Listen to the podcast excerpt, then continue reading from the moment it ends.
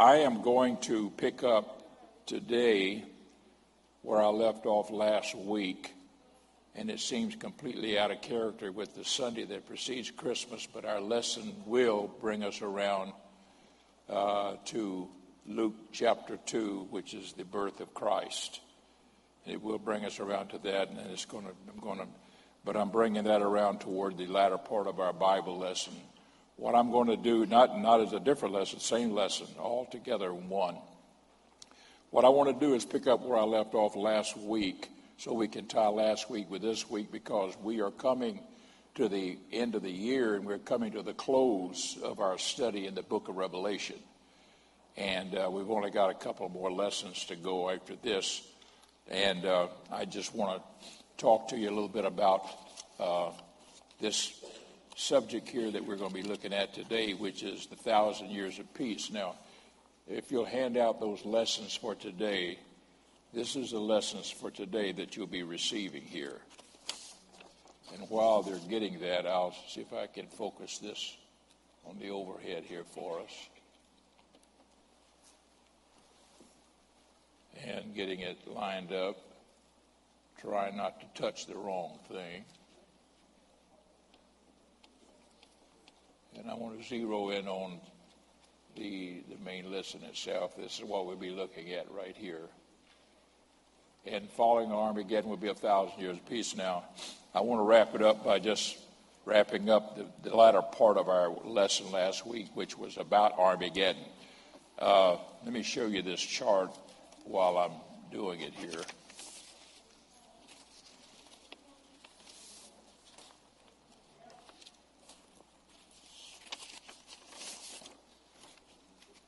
This is what we call the timeline chart. This is uh, starts with Adam, way over here in the beginning to the left-hand corner.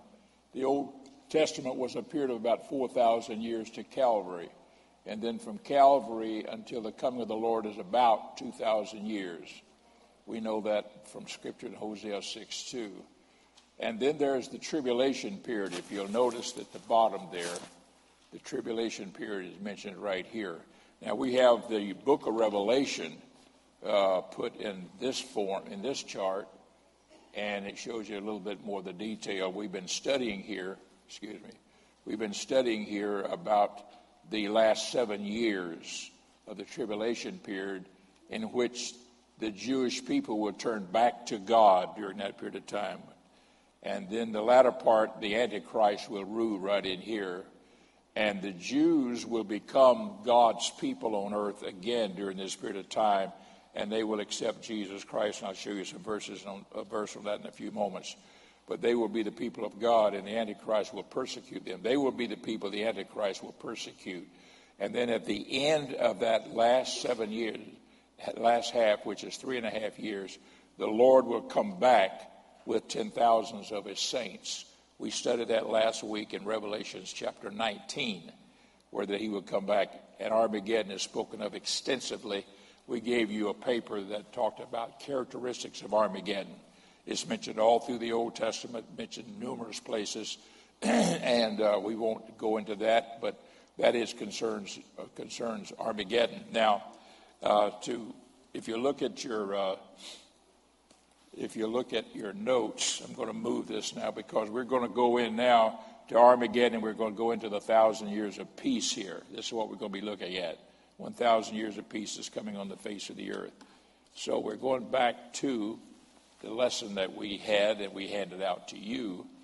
And if you look at uh, number one there, following Armageddon will be a thousand years of peace called the millennium. Now, uh, before you go there, go to Revelation 19. We're going to back up just just uh, beginning of one, the end of one chapter. This is Revelation 19, 19. I'm just going to repeat something here and wind her up just to show you what happens here. And I saw the beast. Everybody with me there? 19, 19. I saw the beast and the kings of the earth and their armies gathered together to make war against him. That is Jesus and that's him that was on the horse that came with ten thousands of his saints in earlier scriptures here in this 19th chapter. We studied that last week. And uh, says they gathered together to make war against him that sat on the horse and against his army. His army will be us who come back with him. When Jesus comes back the next time, he comes back for his church. He comes back in the air, the clouds will rise to meet the Lord in the air. He never touches the earth, never comes to the earth, only in the clouds. And we rise to meet the Lord in the air, and so shall we, so shall in the clouds, so shall we ever be, or in the air, or up there in heaven, so shall we ever be with the Lord. We do not yet know how we shall appear, but we shall be like him, for we shall see him as he is. Just as Jesus has a glorified body, instantly we will have a glorified body. The Bible says that we'll be changed. You'll be like you are one day and instantly, uh, quicker than a second, uh, the, the blink of an eye, you'll be changed. We will be changed. God's people will be changed and have a glorified body, and we'll go up to meet the Lord in the air. The dead in Christ shall rise first. The dead in Christ, those that have lived for the Lord for the last 2,000 years, or even in the Old Testament as well, they will rise first, and then we which are alive and remain shall be called up to meet him in the air. That's the rapture. We call that the rapture of the church. And then we'll be with the Lord in heaven throughout the tribulation. Period. But at the end of this tribulation period, there is what was called Armageddon when the Lord comes back, and this time he comes back to the earth. And when he does, he will come with ten thousands of his saints. That's us. And the Bible even talks about how they will be all in white because white's the color of the bride of Christ and so forth. And uh, he'll come back with his church, and whenever he does, he'll put his foot down. And where he will come down literally on the earth then will be on the east side of Jerusalem, there on the Mount of Olives, where Jesus went up. Remember when he ascended up the first chapter of the book of Acts? And those angels appeared to those disciples. The disciples saw Jesus go up and they were looking up like that at him. And all of a sudden they looked, and there was two angels standing there in their midst, two men dressed in white. And they said to them, uh, "The heavens, this same Jesus that you see go up shall so come again in like manner." Now, when Jesus comes back at Armageddon, he comes back to that same spot, and he sets his foot down on on this on the uh, on the Mount of Olives, east of the of what is called the Temple Mount, where the shrine of the rock and all that is now. Set his foot down there, and the Bible says in Zechariah, and I'm quoting here, Zechariah 14, that that mountain is going to split open. It Will be east and west, half to the north, half to the south. And when that happens, water's going to come out. Is it down? Hear me? I'm not, I'm not on? Thank you for telling me.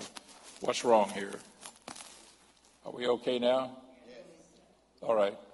You tell me. Okay. Don't, don't forget to tell me. You tell me too. If okay. I got to look over here and I can see you. So just let me know. Uh, but this, that mountain was split open. And when it does water, can. that'll all happen in the, at the end of the, of the Armageddon and at the beginning of the millennial because instantly Jesus will set up a thousand years of peace on the earth. That's what I'm reading here in the scriptures to you right now. Now look at this, the end of that Armageddon part here in 1919.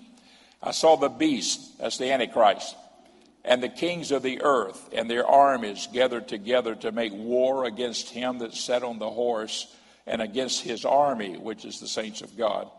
And the beast was taken, and with him the false prophet. There's also going to be a false prophet that wrought miracles before him, with which he deceived them that had received the mark of the beast. The mark of the beast. And them that worshiped his image. You know, the mark was the 666 thing. Uh, this is all in the 13th chapter of Revelation if you want to study it more detail.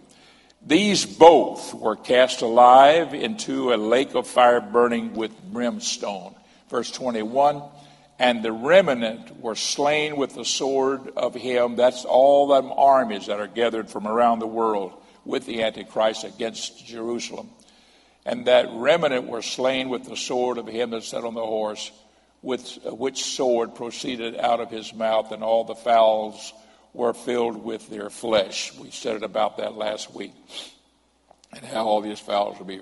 We also looked at Zechariah 14 says that they will, when they look up, the armies look up and see Christ, they will all come with, you know, whatever they have, spears, swords, guns, tanks, whatever they have. They're going to fight God and they're going to fight Israel. And they'll look up and they'll see Jesus coming on the horse. And the Bible says in Zechariah 14 that when they see him, his brightness and glory will consume the eyes out of their sockets and their tongues out of their mouths. And they'll fall as dead men on the ground. It just it won't be a fight. It won't be a it just be over with. Just the glory of God will do it. I won't go into detail on that. That's further to do with the Armageddon. Now, I want to go into chapter 20 here of Revelation because this is about the thousand years of peace. I have a reason for talking about this here a week before Christmas, okay? And look at, I mean, a few days before Christmas. Look at 20 and 1, chapter 20 and verse 1. And, uh, and it says, I saw an angel come down from heaven having the key to, of the bottomless pit and of a great chain in his hand. And he laid hold on the dragon, that old serpent, which is the devil and Satan and bound him a thousand years. Everybody see the word thousand years?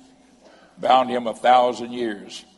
And cast him to the bottomless pit and shut him up and set a seal on him that he should deceive the nations no more till the thousand years should be fulfilled. I'm pointing out to you here that this is where the thousand years is mentioned, how long it will be. Because in the Old Testament, when it talks about this period of time, it doesn't say how long it will be, but here it talks about it being a thousand years, and it mentions it as well. Uh, down in verse 4, if you look there very quickly. And I saw the thrones, and they sat upon them, and judgment was given unto them. And I saw the souls of them that were beheaded for the witness of Jesus. This is the Jews under the Antichrist now. The, the witness of Jesus and for the word of God and which had not worshipped the beast, the Antichrist, neither his image, neither had received his mark, the 666 thing, upon their foreheads or in their hands. And they lived and reigned with Christ a thousand years. Now, who were these people? Just to give you a real quick uh, reference to that, if you look back very quickly here to Revelations 13 15. 13 15. I'm sort of trying, tying some loose ends here. And it says, and he had power to give life unto the image. This is the, the, uh, the beast and the false prophet. He had power to give life unto the image of the beast, that the image of the beast should both speak and come and cause that as many as would not worship the image of the beast should be killed. All right. So this is where those people were killed back here. They were killed. They were, and there be Jews, of course. That's brought out in the book of Daniel. I won't go any further with that. But if you'll also look now in Revelations 15, you're in 13 there. If you look in 15 2, this is what it says about those same people. And I saw as it was a sea of glass mingled with fire, and them that had gotten the victory over the beast and over his image and over his mark and over the number of his name and of course, they had to pay their life for it. Stand on the sea of glass, having the harps of God. This is their resurrection here. And they sing the song of Moses, they're Jews, the servant of the Lord of God, and the song of the Lamb. That means they're Christians now. They believe in Jesus Christ. So I'm just pointing out to you here that these people who will be slain for the word of God and the testimony they hold during that uh, Antichrist period of time, the Lord now is going to raise them up over here in chapter 20. So I'm going back to this fourth verse in chapter 20 here, and it talks about the Lord. Uh, these were beheaded for a witness of Jesus, and reading that again. This is 20 and 4. You got it. Thank you. I'm jumping down in the middle of it to save time. They were beheaded for the witness of Jesus and for the word of God which had not worshipped the beast, neither his image, nor received his mark on their foreheads or received their hand. And they lived a thousand years with Christ. Okay, so when they're going to also be among this group. Now, look at uh, verse 6. Blessed and holy is he that hath part in the first resurrection, on which the second death hath no power, but they shall be priests of God, kings of him, and shall reign with him a thousand years. A thousand years is mentioned there again. And then in verse 7, and when the thousand years are expired, then talks about the thousand years expired. So we're talking about the thousand years. Now, nowhere does the word millennial or millennium, either way, ever appear in the Bible, but it, it means it comes from the Latin term meaning a thousand, and it means a thousand years. A thousand years. So this is the thousand years that it's speaking of. This is why the Bible talks so extensively about it uh, in these scriptures. And uh, we mentioned to you here about this book of Revelation here and the thousand years. Armageddon happens here, and then the, immediately the thousand years is set up, and God uh, rules and reigns on the earth a thousand years. Satan will be on a thousand. And folks, it will be a glorious time to live on this earth. You and I will be with Christ, and we'll be in New Jerusalem and we'll have a glorified body like as unto his glorified body. What our reward will be will be higher than anything that will be on this earth. Now, somebody's asked me, where would New Jerusalem be? Will it be way above the earth? Will it be just above the earth? Will it be on the earth? Be honest with you, I don't know. But wherever it is, that's where I want to be with Jesus. Amen. You've heard that song, Just Build Me a Cabin in the Corner of Glory Land. Well, you won't have no cabin up there to be a mansion, believe me. Praise the Lord. And I'm telling you that, can you hear me? My, is my mic on? Okay. I'm just telling you that this wonderful salvation, the Lord is going to bring it to a close here. And you and I have something, folks, that the world doesn't have. And this is the presence of the Spirit and the power of God that's within us. Now, uh, I, I'm going to go over here to uh, Luke for a moment. Excuse me. Luke with me, Luke chapter 2. This is the Christmas story. And I want you to go to 2 8 with me. I'm sort of jumping down the bottom of our lesson here. This is what you'd pick up if you look down in. Uh, in uh, two uh, down in part C here, but I'm just going to skip down to this now and come back to the other things. Look at chapter 2 and verse 7. This is the Christmas story. She brought forth her firstborn son. Everybody with me? And wrapped him in swaddling clothes and laid him in a manger because there was no room for them in the inn. Now, verse 8 and there was in the same country shepherds abiding in the field. Notice that shepherds abiding in the field, keeping watch over their flock by night. Uh, usually, in the wintertime, the shepherds were in, they were in, back in the city, in, in the camp, in the, in the, village. But at summertime, they were in out here in the nighttime. That's why they believe that Jesus' birth actually probably was in the summertime. I'll leave that with you, whatever it's worth. And it says, verse 9, and lo, the angel. Notice this says angel, not angels, but one angel, singular. Lo, the angel of the Lord came upon them, and the glory of the Lord shone round about them, the shepherds. So the glory and the light was all around the shepherds with one angel there. All right?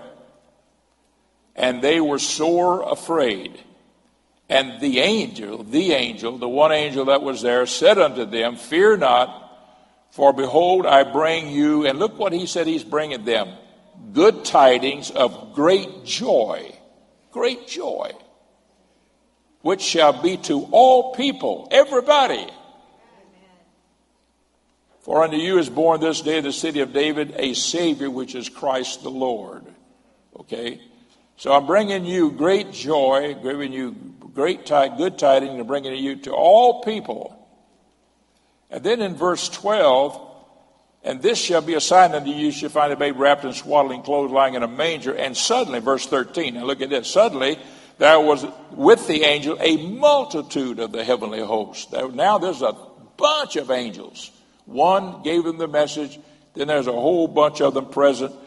And they were not singing, as you often see in our stories that we present. They were praising God and saying, praising and saying, And this is what they were saying, verse 14 Glory to God in the highest, and on earth peace, goodwill toward men. Here's the message that was given to those shepherds The Christ the Lord is born, and it is great joy to all people on earth peace, goodwill toward men. And yet, in the world today, there's not joy in the whole world.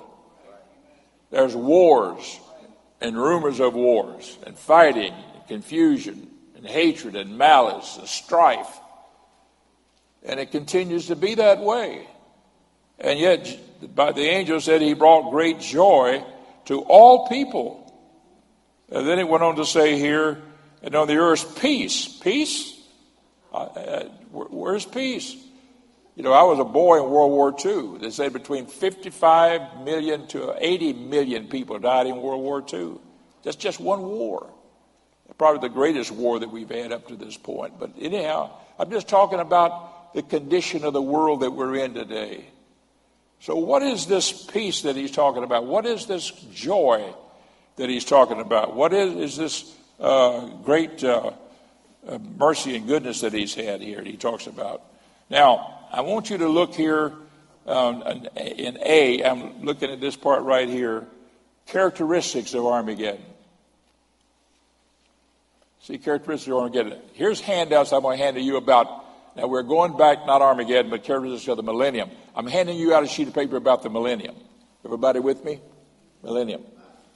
This is characteristics of the millennium. You've had one about the characteristics of the Antichrist. You had one about the characteristics of Armageddon.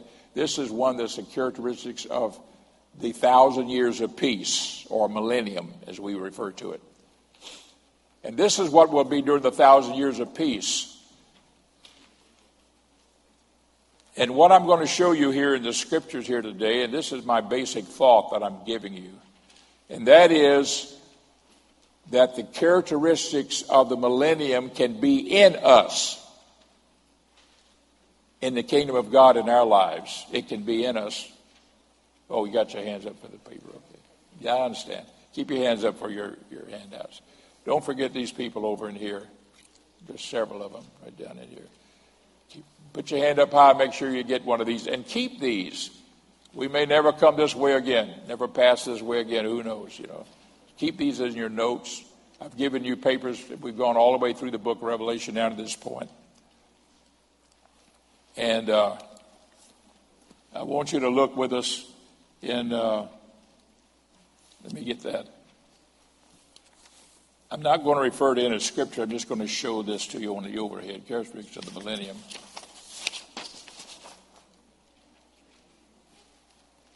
That's what you're being handed out now. And uh, if you'll notice there,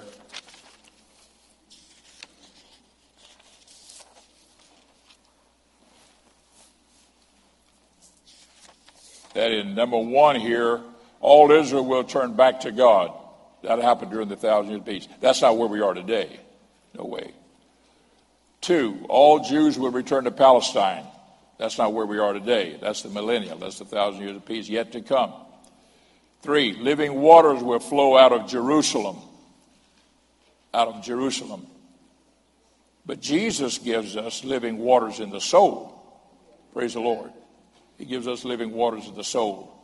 And these are scriptures that talk about the thousand years of peace and waters that flow out of Jerusalem. Here's all of Zechariah 14. I mentioned that a while ago. Joel, Ezekiel, Revelation. No more wars. No more wars fought. These are scriptures that say that men will beat their swords into plowshares and their spears into pruning hooks. Two scriptures give you there. Verse 5 People will live ex- exceptionally long lives. Isaiah 65 20 and 22. They live long times like they did before the flood. All animals will be vegetarians and will be harmless. This is interesting.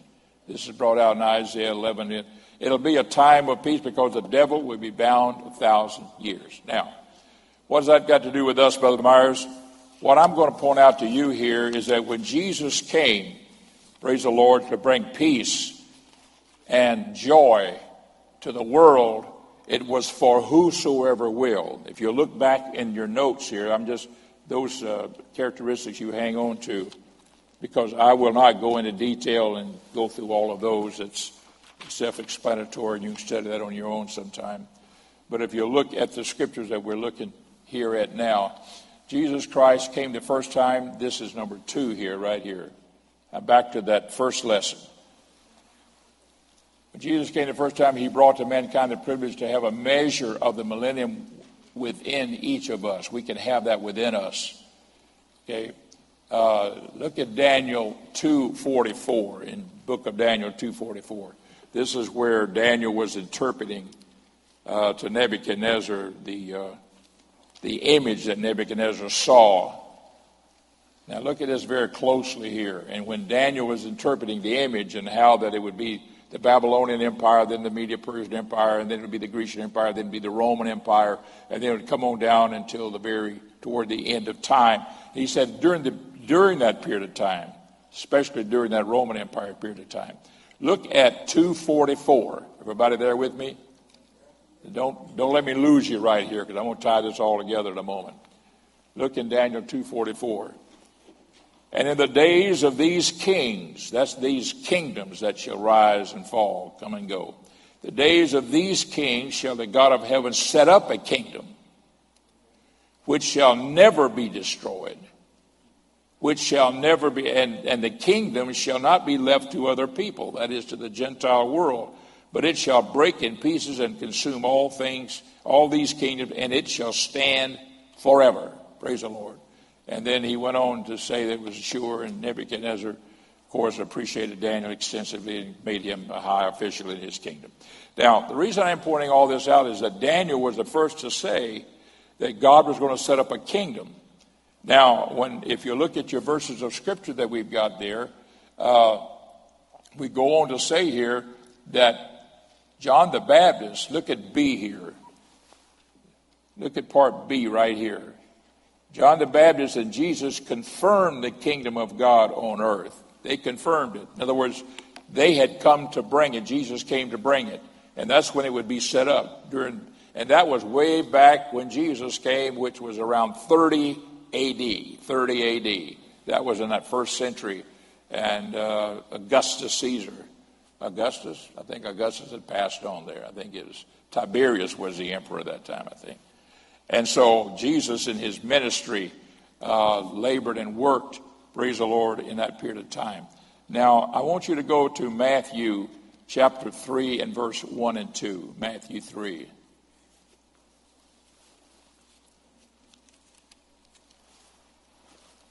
In those days came John the Baptist preaching in the wilderness of Judea and saying, Behold, repent ye, for the kingdom of heaven is at hand. He was preaching it way back there 2,000 years ago. I'll move on a little bit further here, over in, uh, in Matthew 4 and 17. From that time, Jesus began to preach and to say, Repent, for the kingdom of heaven is at hand. This is Jesus speaking. Now, in Mark, the same verse of Scripture is said by Mark, and Mark uses the term kingdom of God. So, kingdom of God, kingdom of heaven is the same. Matthew uses the term kingdom of heaven, Mark uses the term kingdom of God, and Luke uses the term king of God. It, it means the same thing. And so in Mark uh, 1 14 through 15, Mark 1 14 through 15, I know I put those people to work up there quite a bit. Okay. Now, after that, John was put in prison. Jesus came into the, uh, Galilee preaching the gospel of the kingdom of God. Okay? So you would say the kingdom of God. I read, go to the next verse, 15th verses, I think. And saying, the time is fulfilled and the kingdom of God is at hand. Repent ye and believe the gospel. So what I'm pointing out to you here is that when Jesus came, he brought the kingdom of God into the earth. He brought it. And the Jews wanted that, especially the Pharisees, Sadducees, scribes, those that uh, sort of run everything, but they didn't have no didn't have any consecration or anything. These men wanted the Messiah to come and set up an earthly kingdom. They wanted that thousand years of peace, though they did not know how long it would be or how anything about the thousand year factor. And they didn't know it would be called a millennium. All they knew it would be a time in which God would reestablish Israel in their glory. And that's what they wanted their Messiah to be. But Jesus didn't come to bring that. He brought, came, praise the Lord, to bring healing. He came to bring salvation to the soul, forgiveness of sins. Praise the Lord. And he would be their Savior, amen, and save his people from their sins. They didn't want to admit they had sins. They we don't have no sin. We're fine. We're of Abraham. You know, that's what not, that we want to be delivered from the Romans, not from our sins. But Jesus came to bring the Jews deliverance from their sins. And when they rejected it, he turned to the Gentiles. And that's what he's been doing for 2,000 years, forgiving people and delivering them from their sins. And with that, he brings a touch of the millennium with that and puts it in our hearts. Puts it in our hearts. His kingdom on earth. His kingdom on earth. Praise the Lord. Uh, let me have you go to our next verse here, what we're looking at. I don't want to lose track of it myself. Look at Matthew uh, 13.10. Matthew 13.10, if you'll turn there with us. Everybody's still with me? Okay. I've never taught this lesson before, so you're getting it for the first time. But it's a little bit of the millennium inside of us. That One, a little bit of what's going to be on the earth one day. God's put that in the church. Look at uh, this is Jesus still speaking here. Thirteen ten. The disciples came and said unto him, Why speakest thou unto them in parables? Them being the Pharisees, Sadducees, scribes, so forth. And then verse 11, he answered and said unto them, to his disciples, now he's talking to, because it is given unto you, the disciples, my disciples, to know the mysteries of the kingdom of heaven, but to them it's not given. It's not given because their hearts are not right. That's what it's referring to. Jumping over very quickly here in that 13th chapter to verse 24. Another parable put he forth, saying unto them, The kingdom of heaven is likened unto a man that soweth good seed in his field. Jumping down to verse 31. Another parable put he forth unto them, saying, The kingdom of heaven is likened unto a grain of mustard seed. Notice how that Jesus is likening everything unto the kingdom of God, or making the kingdom of God likened unto things in this life. So that they understand that in all of God's creation, or all of God's nature, there is wisdom to understand about his spiritual kingdom that he's brought to the earth. Verse 33 Another parable put he unto them, the kingdom of heaven is likened unto a leaven of a woman put in, hid in three measures of meal till the whole was leavened. Talking about how the kingdom of God, you can't always see it, but it's working. It's there. It's doing its job. Praise the Lord, like leaven wheat. And then finally, verse 44, and I'll read this, verse 45. Again, the kingdom of heaven is like unto a treasure hid in a field. Verse 45, again, the kingdom of heaven is likened unto a merchant man seeking goodly pearls. So Jesus likens it in so many ways that the housewife understands it, the farmer understands it, the, uh, the merchant who buys and sells things understands it, uh, the man who might be just going traveling around and finds a treasure, he understands it. It's, uh, it's, a, it's appealing to everybody so they understand that the Lord is bringing the kingdom of heaven on this earth. Now, what is the kingdom of heaven? You ready for that? You ready for it? I'm going to show you here what the scripture says. Go with me to Luke uh, chapter 17 and verse 20. This is Luke 17 20, and this is right here in your notes, right here. 20 and 21. Everybody still with me? Praise the Lord. You're a wonderful class. I love you guys. Praise the Lord. Look at this. Look at this verse of scripture here. Verse 20, and when he was demanded of the Pharisees when the kingdom of God should come. See, that's what they were interested in, but they wanted to be on their terms. Jesus was bringing it on his terms. Look what he says. When shall the kingdom of God should come? He answered them and said, The kingdom of God cometh not with observation. You're not going to see it. Neither shall they say, Lo here or Lo there. This is Jesus still speaking. For behold, the kingdom of God is within you. Within you. The kingdom of God is going to be within you. So he said it's not going to be like you're saying, it's going to be here and there and everything. One other verse I want to do to confirm that. The Bible always says, the mouth of two or three witnesses, let every word be established. In Romans 14 17, very quickly, I'll have you go there. 14 17.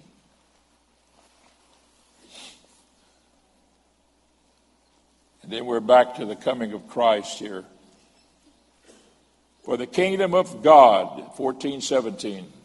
This is a very good verse. The kingdom of God is not meat and drink. In other words, it's not the Old Testament trying to eat the right meats, drink the right things, and all that. They had certain drinks they drank, certain holy days and all. But righteousness and peace and joy. Look at that. That's what the angel was saying that he was bringing, isn't it? The angel said, I'm bringing you this to all men, to whosoever will.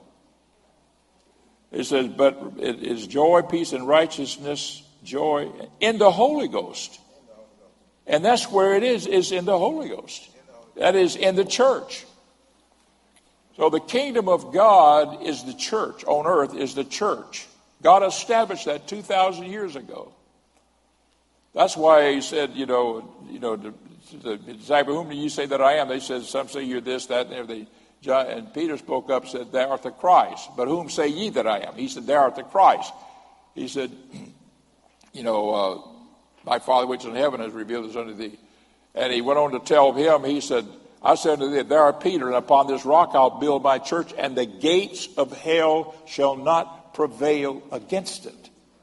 Because in the book of Daniel, it says that the kingdom of God that's set upon the earth will outlast everything else. It says it. And it's in the Word. And Jesus, praise the Lord, said the kingdom of, you know, gates of hell shall prevail, but it shall not prevail against it. It'll try to push at you. And the devil will try to get you to fail the Lord. And individually, he'll, he'll, maybe tempt you here and there and try to work on you and get you to give up the Lord. But, folks, God has promised to give a little touch of that millennium inside of us. We can have joy and you can have peace. Let me show you something. We are talking about the Holy Ghost there. Uh, let me let me have you go. Let's let's go Let's go to this verse of Scripture. Well, I got it in the Scriptures here. Uh, Matthew 11, 28. Look at Matthew, Matthew 11, 28. If I can find it here.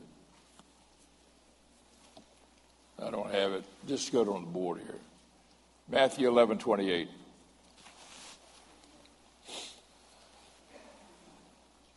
I want to read 28, Matthew 11,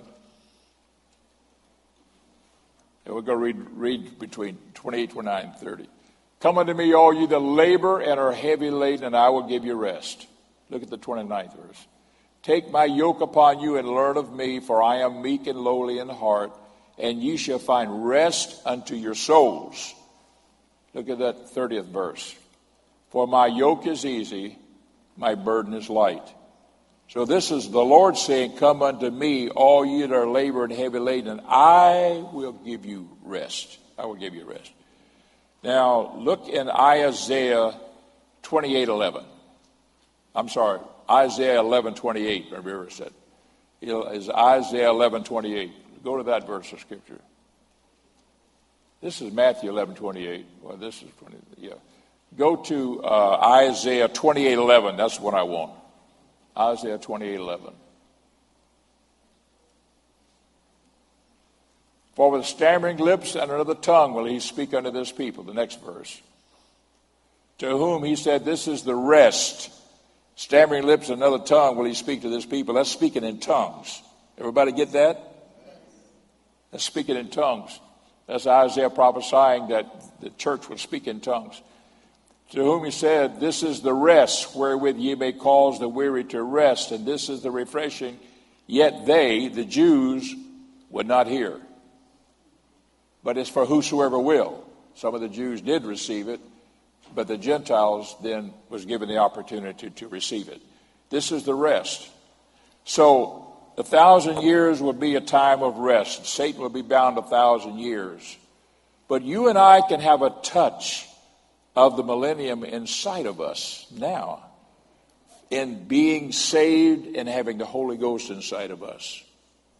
Now, there is a rest, and I could give you scriptures in Hebrews, a lot of about the rest of God, but God wants us to have a rest. Now, sometimes you could become frustrated, sometimes you could become uh, harassed, sometimes you can be troubled. And when you that happens to you folks, it's time to push things aside and go to God in prayer and say, Jesus, you promised me rest. You promised me your joy. And I know I can have that in your spirit that's within me. And folks, we should seek the Lord and say, God, give us that joy, give us that rest, give us that peace. Because when that angel came and told those shepherds that he had come to bring this to all men, it's for whosoever will. Will all men have it? No. But it was it is for all. I mean men and women. Men men mean man in the Bible means mankind. To all mankind, this is brought that they can have rest, they can have joy, they can have peace. So when you lay down at night, you're not troubled. You can go to sleep.